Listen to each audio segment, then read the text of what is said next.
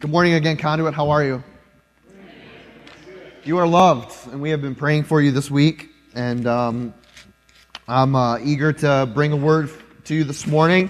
Um, we have, or we're starting this week, um, a, a brief series in the Gospel of Mark. So for the next several weeks, we'll be studying out of uh, Mark's Gospel, which is the shortest of all the Gospels, but is extraordinarily rich in uh, the way in which Mark tells the story of the life and the ministry of Jesus. Um, and uh, so we're going to jump right into it and, um, and go from there. Um, if there's one thing, there's one thing that, uh, I mean, there's lots of things. One of the many things that uh, you've come to notice maybe as life and culture and the world has shifted a little bit over the last few over the last few decades or even over um, the last few generations is that there is a somewhat somewhat uh, rhetorical question that can be asked where the the one who asks the question almost almost um, inevitably knows the answer before they even ask it. And that's if i were to ask you when was the last time that you spent some legitimate time alone.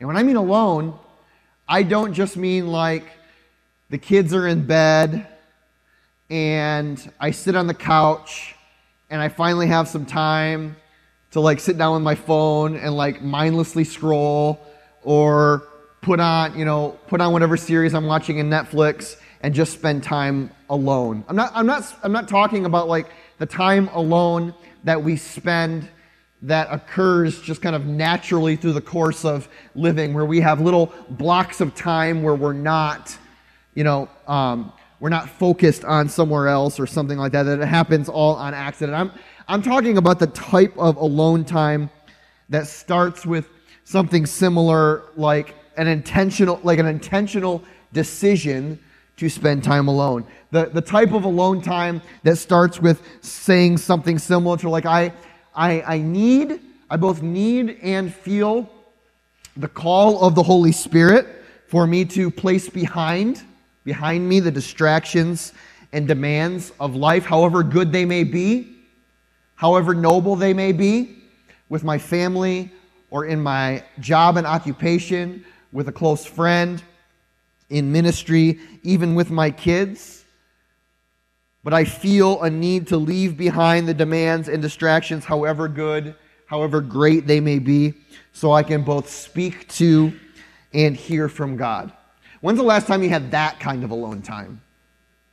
Where you're like, all, nothing, nothing else, literally, nothing else matters in these moments. Nothing else matters for this next short season. I, it's not, it's not just a want, it's a I need to be with my Father. I think it's a, a sem- somewhat rhetorical statement, somewhat a rhetorical question, because most of us um, don't, we very rarely, I should say, have these intentional times of solitude where we act, actually like actively avoid the situations uh, that are too quiet and too alone. I mean, I don't know, like, uh, if my wife was here, she would tell you that she is a white noise kind of person.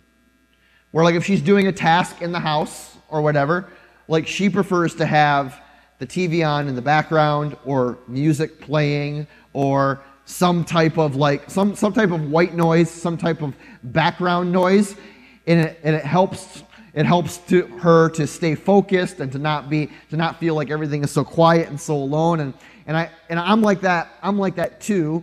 And I think that a lot of us are like that. We are we are white noise people, uh, where we get into situations where we actually feel a little bit awkward sitting somewhere alone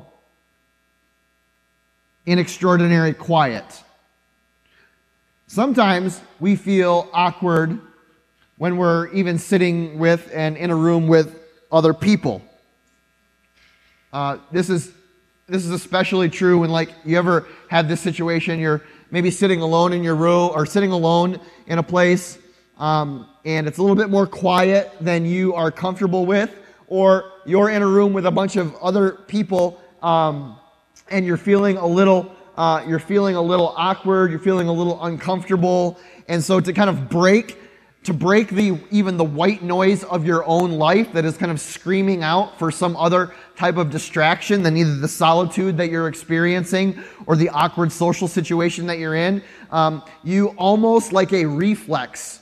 Out of the back pocket out of the front pocket out of the purse comes the phone. And it's like well, until I, I, like it makes me feel more safe in my own body. It makes me feel more more centered in my own head, in my own life. I feel more comfortable in this group of people if I can bury all of my attention into this little device so that the rest of the noise, either the either the absolute deafening noise of the silence that I'm experiencing or the actual noise of people around us can kind of be lost in this endless type of scrolling.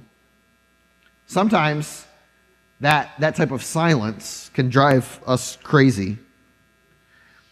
Sometimes solitude and silence, maybe even having a day off from your how many okay we'll, we'll, we'll play this um, you're in the sermon now okay so this is a theology by vote like we often do right is um, is how many of you um, throughout your throughout your work week. You're like you're working hard.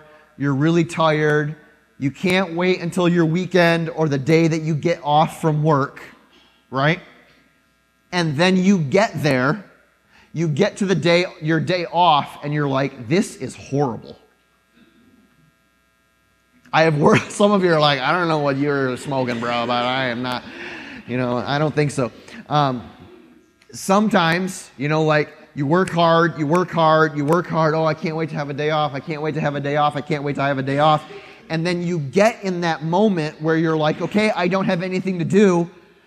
And like the chaos of the soul starts to churn, and you start to realize um, how much of your how much of your soul's grounding in the regular week you have you have associated with being busy or doing X or doing Y or running from one place to the next or meeting with people or doing this task or going over here or going over there so that when you slow down in a moment, it's not a moment of relief and relaxation and refreshment. It is downright painful to stop.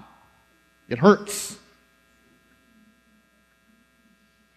And you get angry with your family and you get angry with your friends, you get angry, angry with yourself, and you have this long list of things that you wanted to get done, and you look at it, and then you get paralyzed, paralysis by analysis of all the things that you need to do. This is, com- this is a common feature, right, in people's lives. And the reality is, is that one of the one of the reasons that most of us can at least associate with somewhat with some of this is that we live kind of in a culture that's glamorized this type of like breakneck pace type of living and made it a normal practice and behavior. So much so that when we when we describe these behaviors, we are often not even like embarrassed by how reliant we are on being not present in the world. We're not even like really embarrassed by it anymore. Like, oh yeah, yeah, what was your like how much time did you spend on your phone today? Oh, I spent more time. Almost like it's kind of a badge of honor. And I would say that out of the when we look at the when we look at the life of Jesus, when we look at the example of Jesus, when we look at the ministry of Jesus, um, we see that that Jesus was extraordinarily intentional about about walking away from even very good and great opportunities to be in ministry to other people so that he could experience solitude in the presence of his Father. That he was willing to say no to the very real needs of those around him because for him there was a higher and more primary purpose and calling to his life. that did not involve meeting even the urgent needs of those around him. So let's look. Um, we're starting in the Gospel of Mark. We're going to look here at the first chapter of Mark and a few other examples, right? We're going to start, uh, let's start in chapter 1 of the Gospel of Mark, verse 28. This is right at the Mark's recording of the beginning of Jesus' ministry.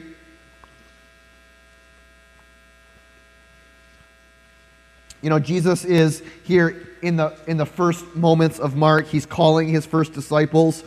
He's driving out. Um, he's driving out an evil spirit. He's exorcising demons from others in verses 25 and 26. And then in t- verse 27 in Mark chapter 1, the people, the crowd that was gathered around to see this, were all so amazed that they asked one another, What is this? A new teaching and with authority. He even gives orders to evil spirits, and they obey him. In verse 28, news about him spread quickly over the whole region of Galilee. So, not very, not very. Um, not very long into the ministry of Jesus, his like his his reputation was growing even then. Like he was gathering he was gathering a crowd of people around him. Like can you believe what this guy is doing? These people with evil spirits are being healed immediately. He's teaching as one that has authority, not like our scribes and teachers of the law. Like, like, and so the crowd became, became really quickly became immense around him. As we skip forward um, a little a little further in verses 29 through 31 we see that jesus is continuing to heal. He heals a girl um, he heals a girl with a fever right? The fever left her. Verse 32 in mark chapter 1 that evening after sunset the people brought to jesus all of the sick and demon possessed in verse 33 the whole town the whole town gathered at the door of where Jesus was staying. And Jesus healed many who had various diseases. He also drove out many demons, but he would not let the demons speak because they knew who he was. And so Jesus' fame was growing. News about him was spreading quickly all over the region of Galilee. This was in the, the northern part of what we uh, of what we would consider to be the Holy Land, uh, Holy Land, north of uh, Jerusalem. In verses 32 and 33 of Mark chapter 1, we see that now, as the word is getting out, the town, all the townspeople are bringing all of the sick, all of the hurting, all of the diseased to the door where Jesus is staying. The whole town gathered at the door. And Jesus spent some time healing some of them and casting out demons. Uh, but then we have we have kind of a kind of a shift in the trajectory of how Jesus continues on in ministry. What would be like what was the response of Jesus at this incredible opportunity that he had to continue to do ministry in this place where he was obviously very wanted, obviously like the reputation was growing, obviously he was having an effect he was doing really, really, really good things. In fact, not just good things, he was doing really, he was doing really great things. And so in response to all of the opportunity that he had to continue to serve the people that were in front of him, Mark records in, in verse 35 here that very early in the morning, while it was still dark, Jesus got up, left the house, and went off to a solitary place where he prayed. So, in the midst of the tremendous need that was before Jesus, his response was to understand all right, if I don't get up, if I'm not up really super early, right? The crowd presses in again. I'm kind of like, um, I'm here then in that moment. So he makes an intentional decision. He gets up very early. He escapes to a solitary place where he can be with his father and pray. Now, we, we know enough about the disciples and how they interacted with Jesus throughout our own kind of like understanding of the Gospels and reading through the Gospels to kind of forecast what the response of the disciples is going to be to this seemingly odd behavior of Jesus to walk away from people who were very eager to receive healing and, and, and teaching from him, but instead he got away to a solitary place. I can just kind of imagine knowing what the disciples are saying, both in their minds and to him in that moment. Like, Jesus, what is you doing, bro? Like, like all of these people right here at the very doorstep of opportunity to serve and to love and to heal. This is where you should be. This is what you should be doing, Jesus. I, what, what is your problem? Why are you not doing this? So often, especially in uh, Mark's gospel, you're going to see this. This is a major theme in Mark's gospel. If you chase the trajectory of Jesus' relationship with his disciples in the gospel of Mark um, in particular, you'll see that they are constantly like butting heads, the disciples and Jesus. The disciples want Jesus to continue to grow in fame and power and worldly renown, to raise the kingdom of Israel up, up and over against the worldly power of the Roman government at that time, reestablish it, and then, hey, Jesus, while you're at it, if you could give us places of prominence and importance in the kingdom, that would be really great. I think that's kind of what we envision your ministry to be, right? And Jesus is constantly, time and time and time and time and time again, he's like, guys, you don't understand why I have even come if that is your idea of what the kingdom of God looks like. In fact, in Mark chapter 10, he goes on to tell them, he's like, look, the Son of Man has come to serve not to be served, and to give his life as a ransom for many. And so this, I, this, this competing idea between the, what the disciples thought Jesus' ministry should be and what Jesus actually knew and understood his purpose, plan, and calling to be was sometimes so diametrically opposed that their, that their interactions with Jesus sometimes bordered on what we would consider to be like even disrespectful. Peter, for instance, in Mark chapter 8, being like, Lord, we're not going to let you go to the cross. We're not going to let that happen to you. There's no way that, that, the, that the Messiah, the Lord, that, that, that could be the future. And Jesus, so seemingly overwhelmed with Peter's like naivety as to his mission and calling, said, Satan, get behind me. You do not have in mind the things of God, but what? The things of man. And this is a common theme in the Gospel of Mark that constantly the disciples thought that Jesus should do X. G- one of Jesus' missions was teaching them that the kingdom of God was that he'd do Y. Right? That their, that their understanding of Jesus' ministry was so different than what he actually came to do. Now, we actually do get a hint of what the disciples' response was to Jesus escaping away to a solitary place when it seemed like he was so needed and wanted in that place. In verses 36 to 37, we see Simon and his companions went to look for him. Like, guys, we got to go look for him. I don't know where he is. Obviously, he's not paying attention to the tremendous need that's before him. And when they found him, they exclaimed, which is a this is kind of Mark's polite way of saying they yelled at him. Okay? When they found him, they exclaimed, Everyone is looking for you. Everyone is looking for you. Now, um, full disclosure, I've, I've talked to you about this stuff like as a man who, who like the only thing good in me is Jesus.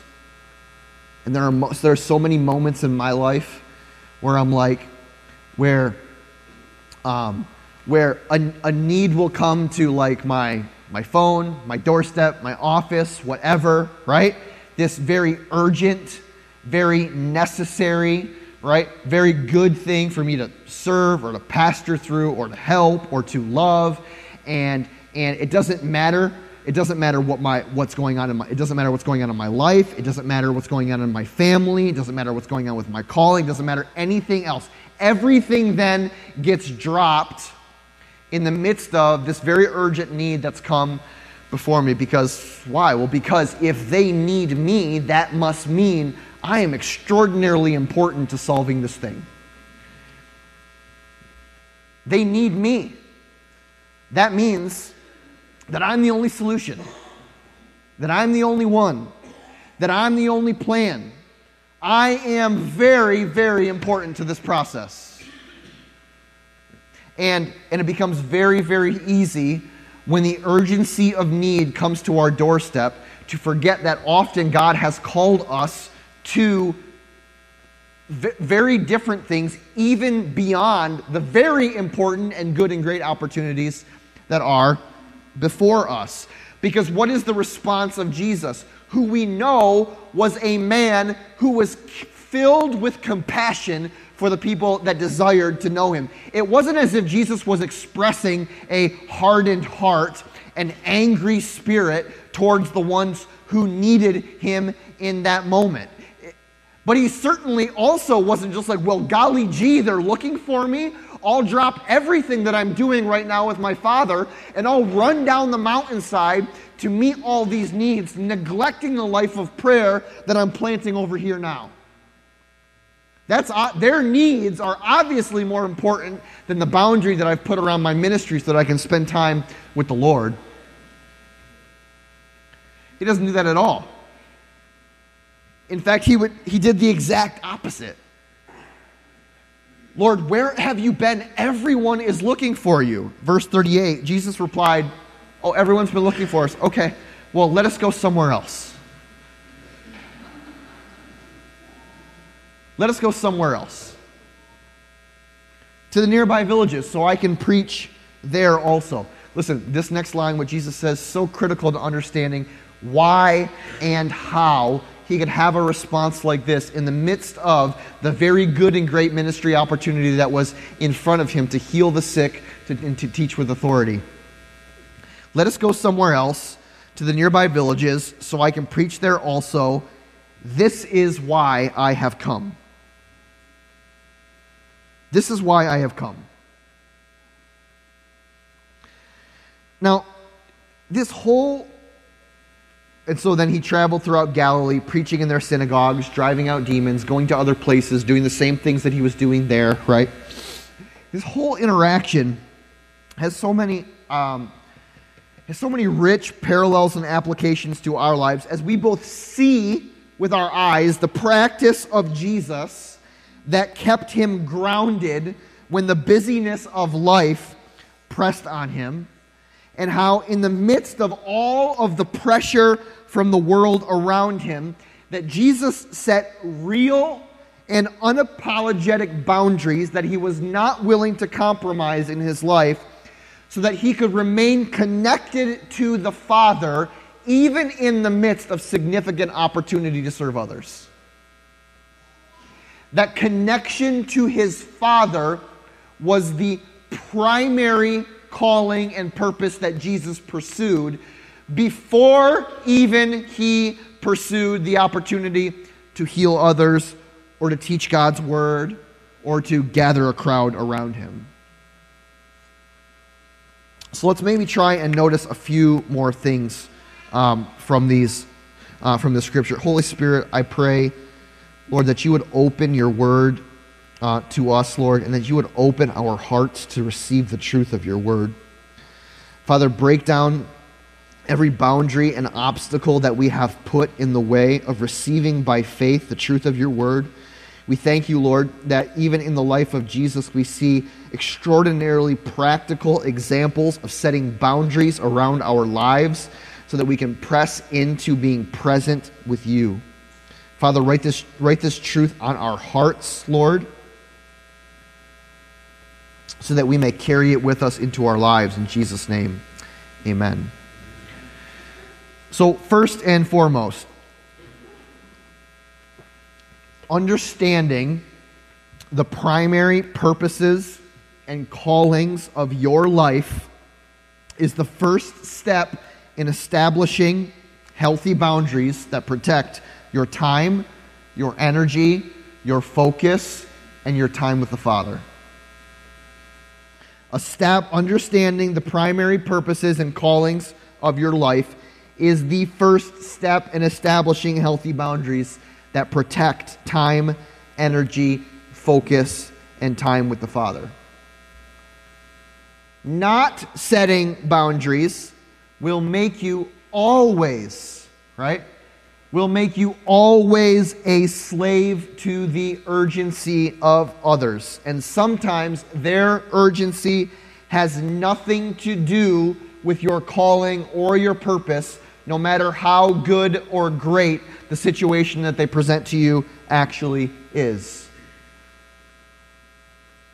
Understanding who God has called you to be, both in the season of life and in the position of life that you currently sit, is critical and crucial to understanding how we say no to the urgent demands of others. Now, look at it this way Jesus was able to look at Simon Peter and his companions and say, with zero guilt, with zero hesitation, I'm not going where the crowd wants me to go.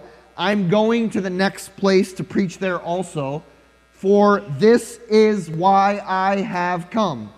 He understood that, that he, had, he had a primary purpose and a primary calling that set outside of the, the um, urgent demand of that particular crowd to keep Jesus corralled in the house so that he can continue to heal and preach to them. Jesus understood that his purpose was not to plant down in a singular location and to soak up all of the brokenness of other people's lives, no matter how good and how great it would have been for him to do so. He had a purpose, ultimately, to make his way to Jerusalem, to give his life as a ransom for many, and that the pathway to the purpose of doing so took him to many towns across many different regions, to many different people, to do many miraculous signs and wonders. This wasn't Jesus being uncaring. This was Jesus caring about what his father had called him to more than what the urgency of the crowd demanded of his time. This was actually Jesus caring in the right direction. In fact, in uh, for instance, in Matthew chapter 14, uh, Matthew chapter 14, we see it also here. If you want to stay in the same gospel, in Mark chapter 6.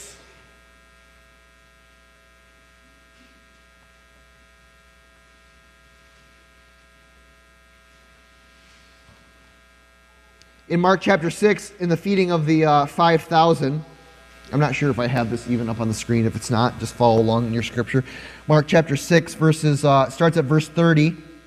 The apostles gathered around Jesus and reported to him all they had done and taught, right? Jesus had sent the, uh, sent the apostles out, right?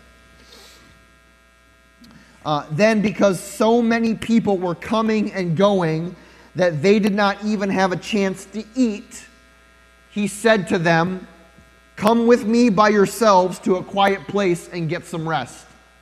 Jesus is even passing on this lesson to his disciples. The crowd is great, the need is great. They're pressing in, they want more, they want more, they want more. And is it a good thing? Yes, it's a great opportunity for ministry. It's a tremendous opportunity for ministry. But listen to me, men. Come with me by yourselves to a quiet place and get some rest. And so they went away by themselves in a boat to a solitary place, but many who saw them leaving recognized them and ran on foot from all of the towns and got there ahead of them. Listen, do you.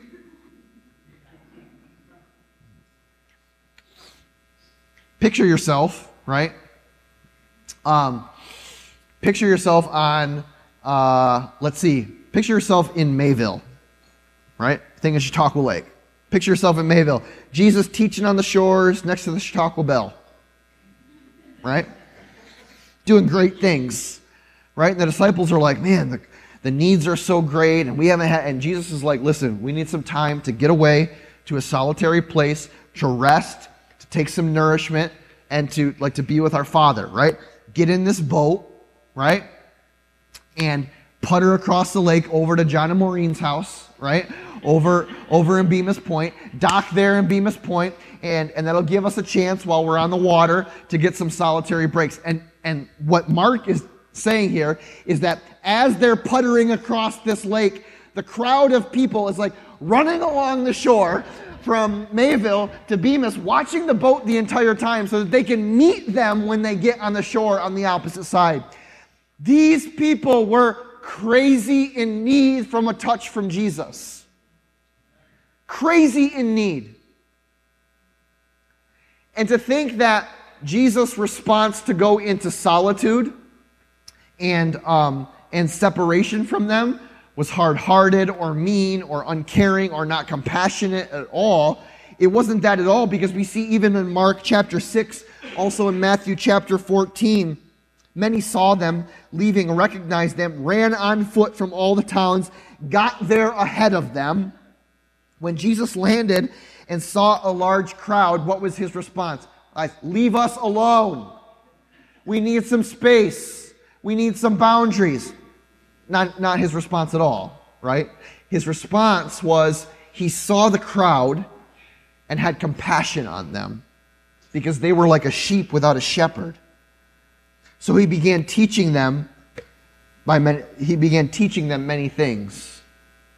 Right? And so he entered back into ministry. It wasn't it wasn't Jesus it wasn't Jesus displaying an unkind or frustrated or exasperated heart or posture towards the people, right? It was him understanding, no, we need some space away. We need some time with the Father, right? But we also are sitting in a place of compassion for these people who are like a sheep without a shepherd. In Matthew's account, in Matthew chapter 14, it says that Jesus went to go, go ahead after he got out of the boat. He met the needs of the people once again, and then he escaped once more up the mountainside to pray. He dismissed them and went up to a solitary place on a mountainside to pray. Matthew chapter 14, verse 23. It's important, right? That you, that I, that we, that we consider that we ask, that we discover, that we receive from the Lord. The knowledge of what our primary calling in life is. Who has God called me to be? We often use this language and think of it exclusively in like, well, um, you know, it, well, no, God's not calling me to ministry. I, I, I, don't feel called to be a pastor, or I don't feel called to work in a church, and, that, and that's not what I'm. That's not what I'm saying here, right? Obviously, it applies, right, to callings that we have in ministry. But I, I'm talking about who God has called you to be in your heart and in your life, like on a regular, semi-normal basis. Who has called? Who has God called you to be? Who has He called you to? Where has He set your direction? Who has God called you to serve? God, God, may, God may be calling you primarily to serve your children and your wife as a father and as a husband. Are you setting boundaries around the primary calling and purpose of your life? God may have called you uh, and your primary purpose to be a mother or to be a wife with children to shepherd and lead. God may have called you as your primary purpose, at least in this season, to be a uh, to be a spouse that lays down your life for one another, to serve them and love them in the ways that Jesus has loved the church. God may have called you to be an extraordinarily close friend to someone who is alone, feels abandoned in life, doesn't know God, or certainly doesn't experience, can't experience, or feel his love for them. God may have called you to be to have tremendous in tremendous gifts in in like in the business world business owner to use your business as a platform for promoting integrity honesty, and building up the kingdom of God in all of the spheres of influence that you have. And a dozen more things where God has called you into a primary purpose and position. But I'll tell you this, right? Because you might be you might be sitting in this place where being like, well, I don't really know like where in my life God is has called me, where God, where, where like with the primary purpose that God is establishing in my life. There is no, I want you to hear this before you hear anything else. There is no greater calling in your life than to be a son or daughter of the Father. Yes. That is your primary calling that sits as the foundation for every other calling and purpose that you could possibly ever, ever have. That God has called you first to be a son or a daughter. Now, we said earlier that not setting boundaries makes us a slave to the urgency of others, and sometimes their urgency has nothing to do with our calling or purpose. And so, if you don't set boundaries that are established in your purpose or calling as a son or and as a daughter of the Father, you are likely to become a slave to how others feel like you should show up in the various callings of your life and that you and that especially rob you of the time necessary to be solely and undistractedly present to your father. Not just in Mark's gospel but all over the four gospels we see the accounts of Jesus leaving the many to go and spend time with the one. He often did this alone Sometimes he took others with him that we saw in Mark chapter 6. He took others with him, so uh, both so that they could do their own praying, but also so that he could show them that their own lives had become overwhelmed with the demands of others in ministry. I want you to hear something.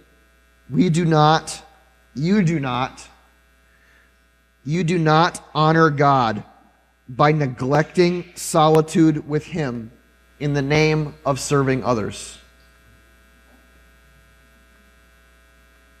That is not honoring to God.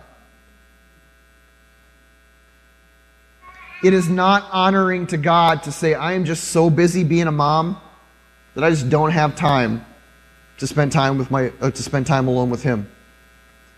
It is not honoring to God to say, "Hey man, I'm a I'm a dad and a husband and I'm working my, you know, like I'm working like a dog and I'm coming home and I'm going to the baseball games and I'm I'm I'm working on my house and I'm doing this and I'm doing that and at the end like at the end of the day when I get home I'm like like I'm just like sliding into home plate by the skin of my teeth and it's all I can do to fall into bed and fall asleep and get it up and do it the next day. I just got no time to uh, spend time with my father, but like I am serving the Lord by serving my family. Like, do not fool yourself, okay? Do not fool yourself. We are always the very best salesman for our bad decisions. Oh, I'm just serving, I'm just serving God and serving serving the serving my family by by working really hard. I'm not spending any time with the Lord right? But I, I certainly am working hard to serve my family. look, that's not to that's not to look down on that, right? We want we want to work hard. We want to love our kids. We want to spend lots of time with them.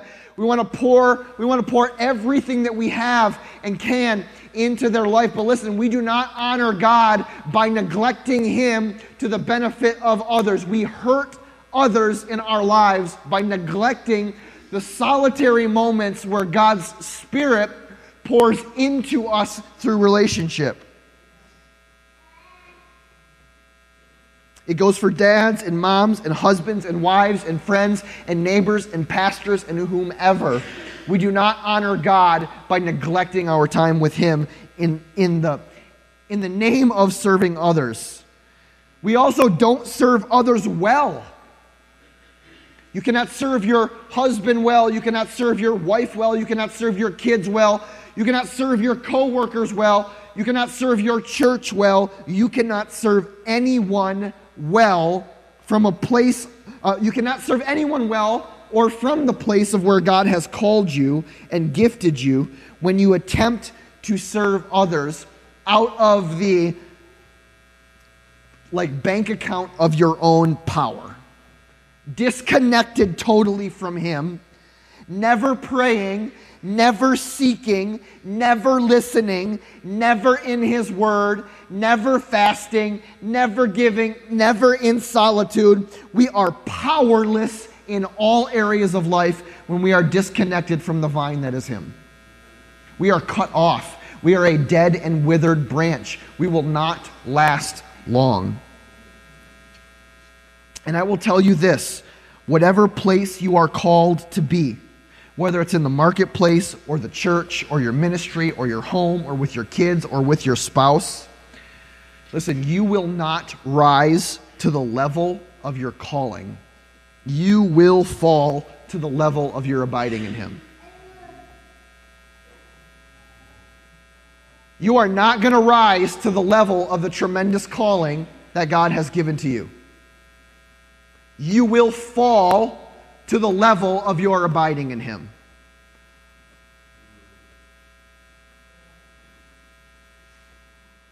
It's not like, well, God has given me this call, and so that's where I'm going. No, God has showed you where He wants to take you. You will get there as you remain connected with Him.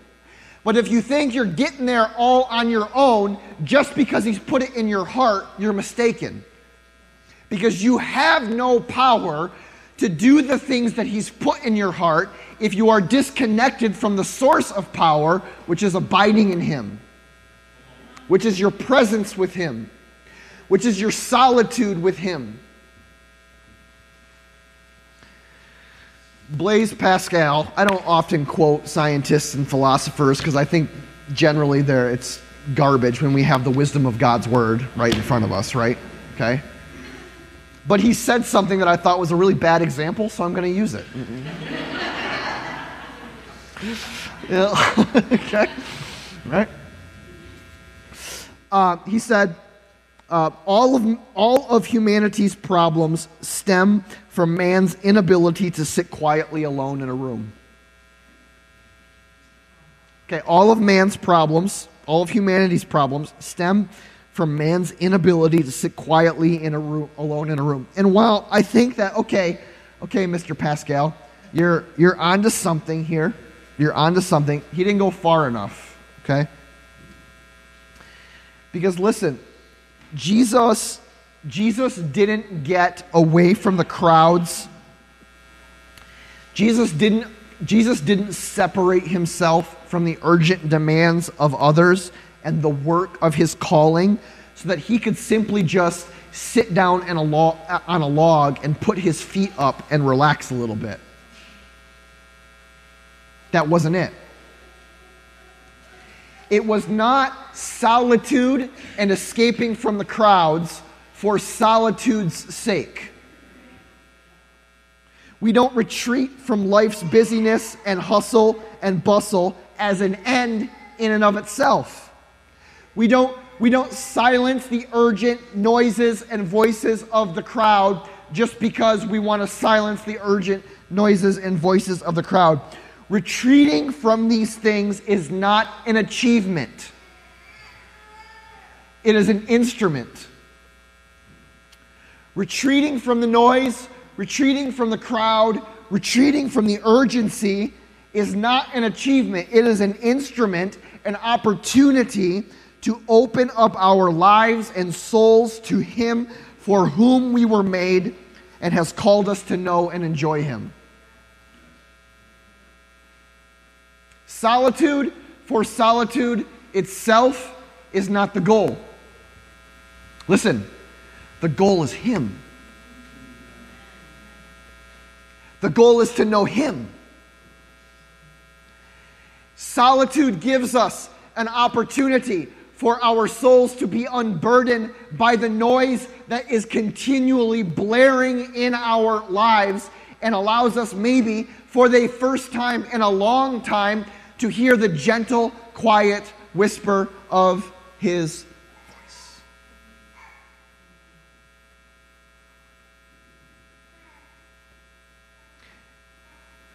There's generally two ways in which the Lord speaks to us, at least what we see in Scripture. We see in moments where we get alone, right?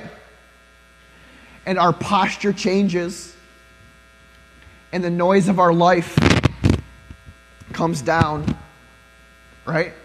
And everything else remains silent.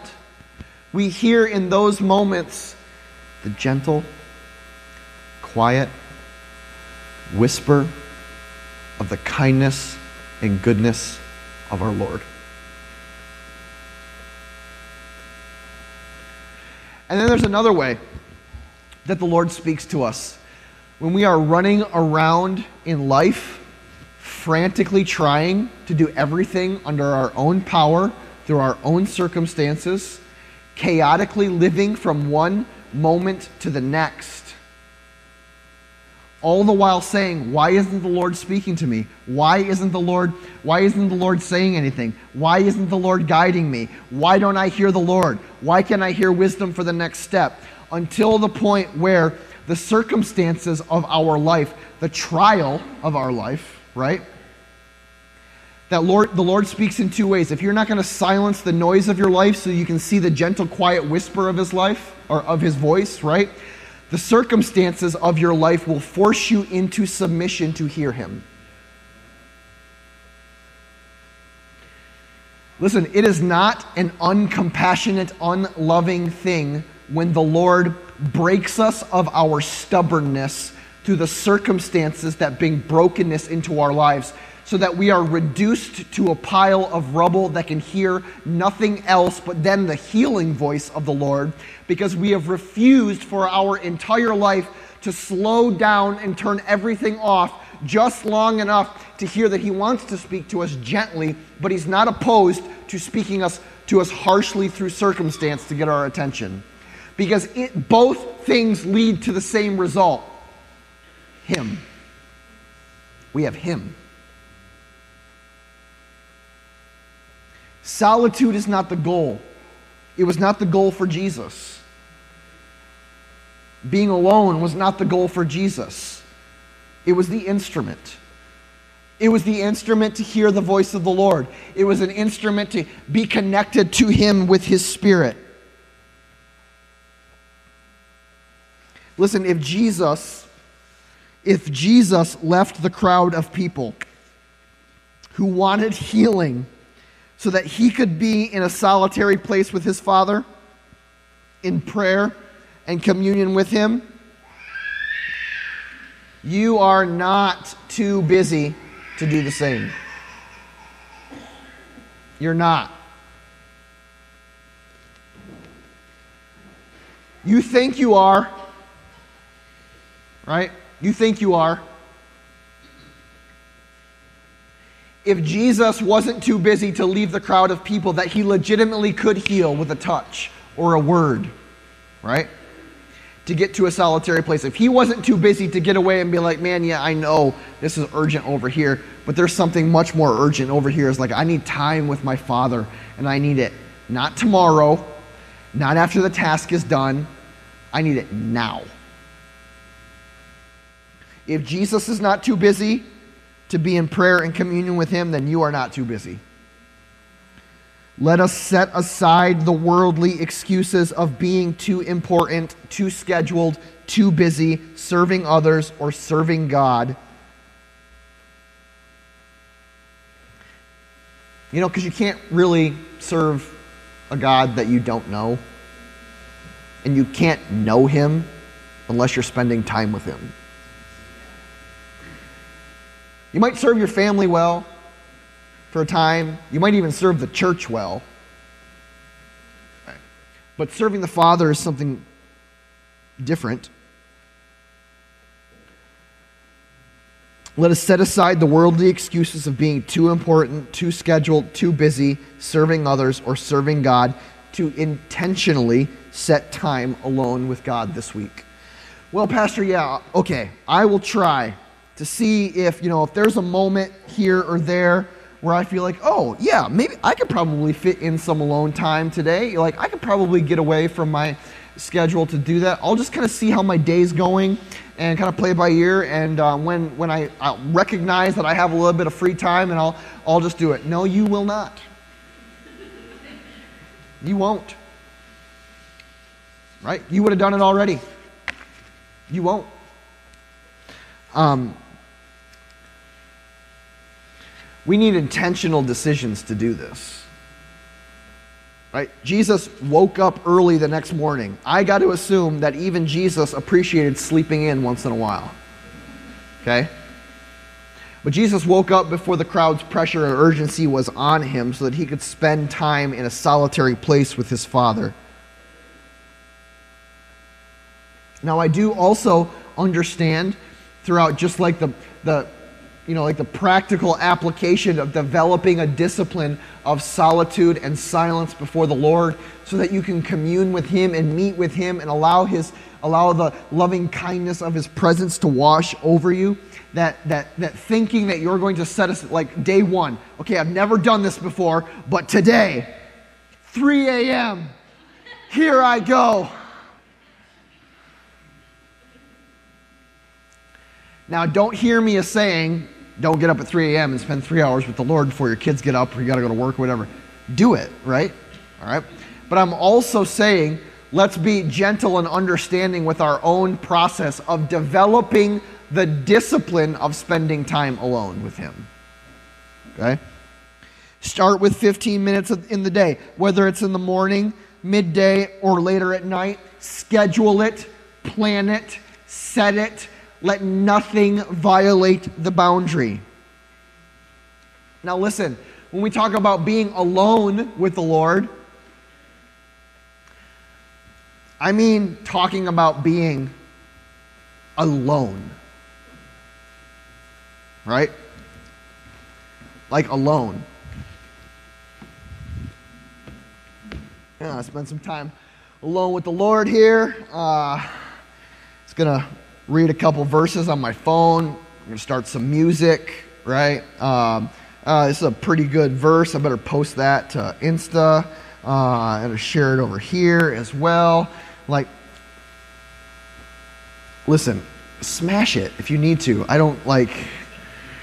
Someday, none of y'all are ever going to be able to get a hold of me because the day is coming uh, with me, okay, where this gets smashed, right?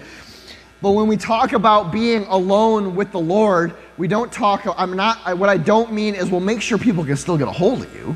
I mean, right? I mean, you got to make sure you get your texts still.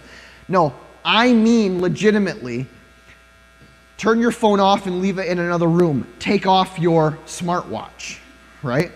Um, you're not, you're not, uh, you're not reading your favorite pastor's latest book in, in devotional life, right? If you have something with you in silence and solitude with the Lord, it's His Word, right? Which reveals His Spirit and His will into our lives, where God speaks to us through this, right? This is the revelation of God's, uh, of, of God's heart to us. And so while you're alone with the Lord, be alone with His Word, but not with your phone. Listen, not with another person. Tell me not to study the Word and be in prayer with my kids or my spouse or my wife. That's not what I'm telling you. Do it another time, at another time in the day, right? Be alone with the Lord. Be alone. And be silent and turn off the noise, not with worship music on, not with or alongside anyone else, alone. With your Bible, great, but that's it. Speak with God, allow Him to speak with you. Work your way up to more time and more time and more time until you're training your heart and training your ears to hear the gentle voice of the Spirit crying out, calling out, speaking to you.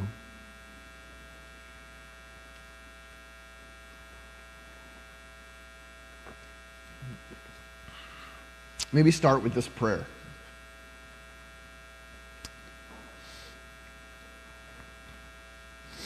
And I know uh, if you're gonna if you're gonna use this prayer in your quiet time, you might have to take a picture of it now. but then don't take the picture with you into your quiet time. Write it down on the cover of your Bible or on a piece of paper, stick it in where you're gonna read, right? And then use this, okay? I'm gonna be praying, I'm gonna be praying this over you all all week. Uh, you can pray it over one another. Um, And I'll be praying as well in my own in my own moments of solitude. Here we go. Heavenly Father, I am here to meet with you. I want nothing else. Silence the noise of my soul that has me consistently deaf to your voice.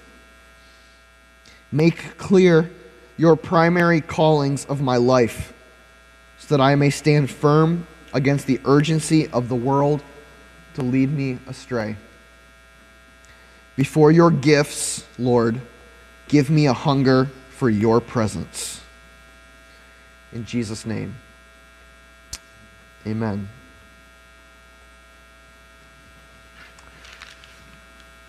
A solitary place to meet with the Lord. Allow Him to bless and encourage you, building a sense of your presence together with one another. Remember, solitude is not the goal, the goal is Him. God and God alone is the goal. We're not developing the discipline so that we can say, hey, I spent time alone. Time alone is not the same thing as developing time in the presence of the Father.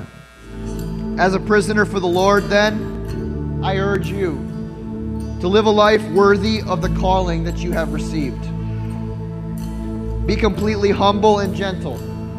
Be patient, bearing with one another in love. Make every effort to keep the unity of the Spirit through the bond of peace. There is one body and one Spirit, just as you were called, to one hope when you were called, one Lord, one faith, one baptism, one God and Father of us all, who is over all and through all and in all. Glory be to God through Jesus Christ our Lord, who binds us together through his Spirit by faith. Conduit, you are loved.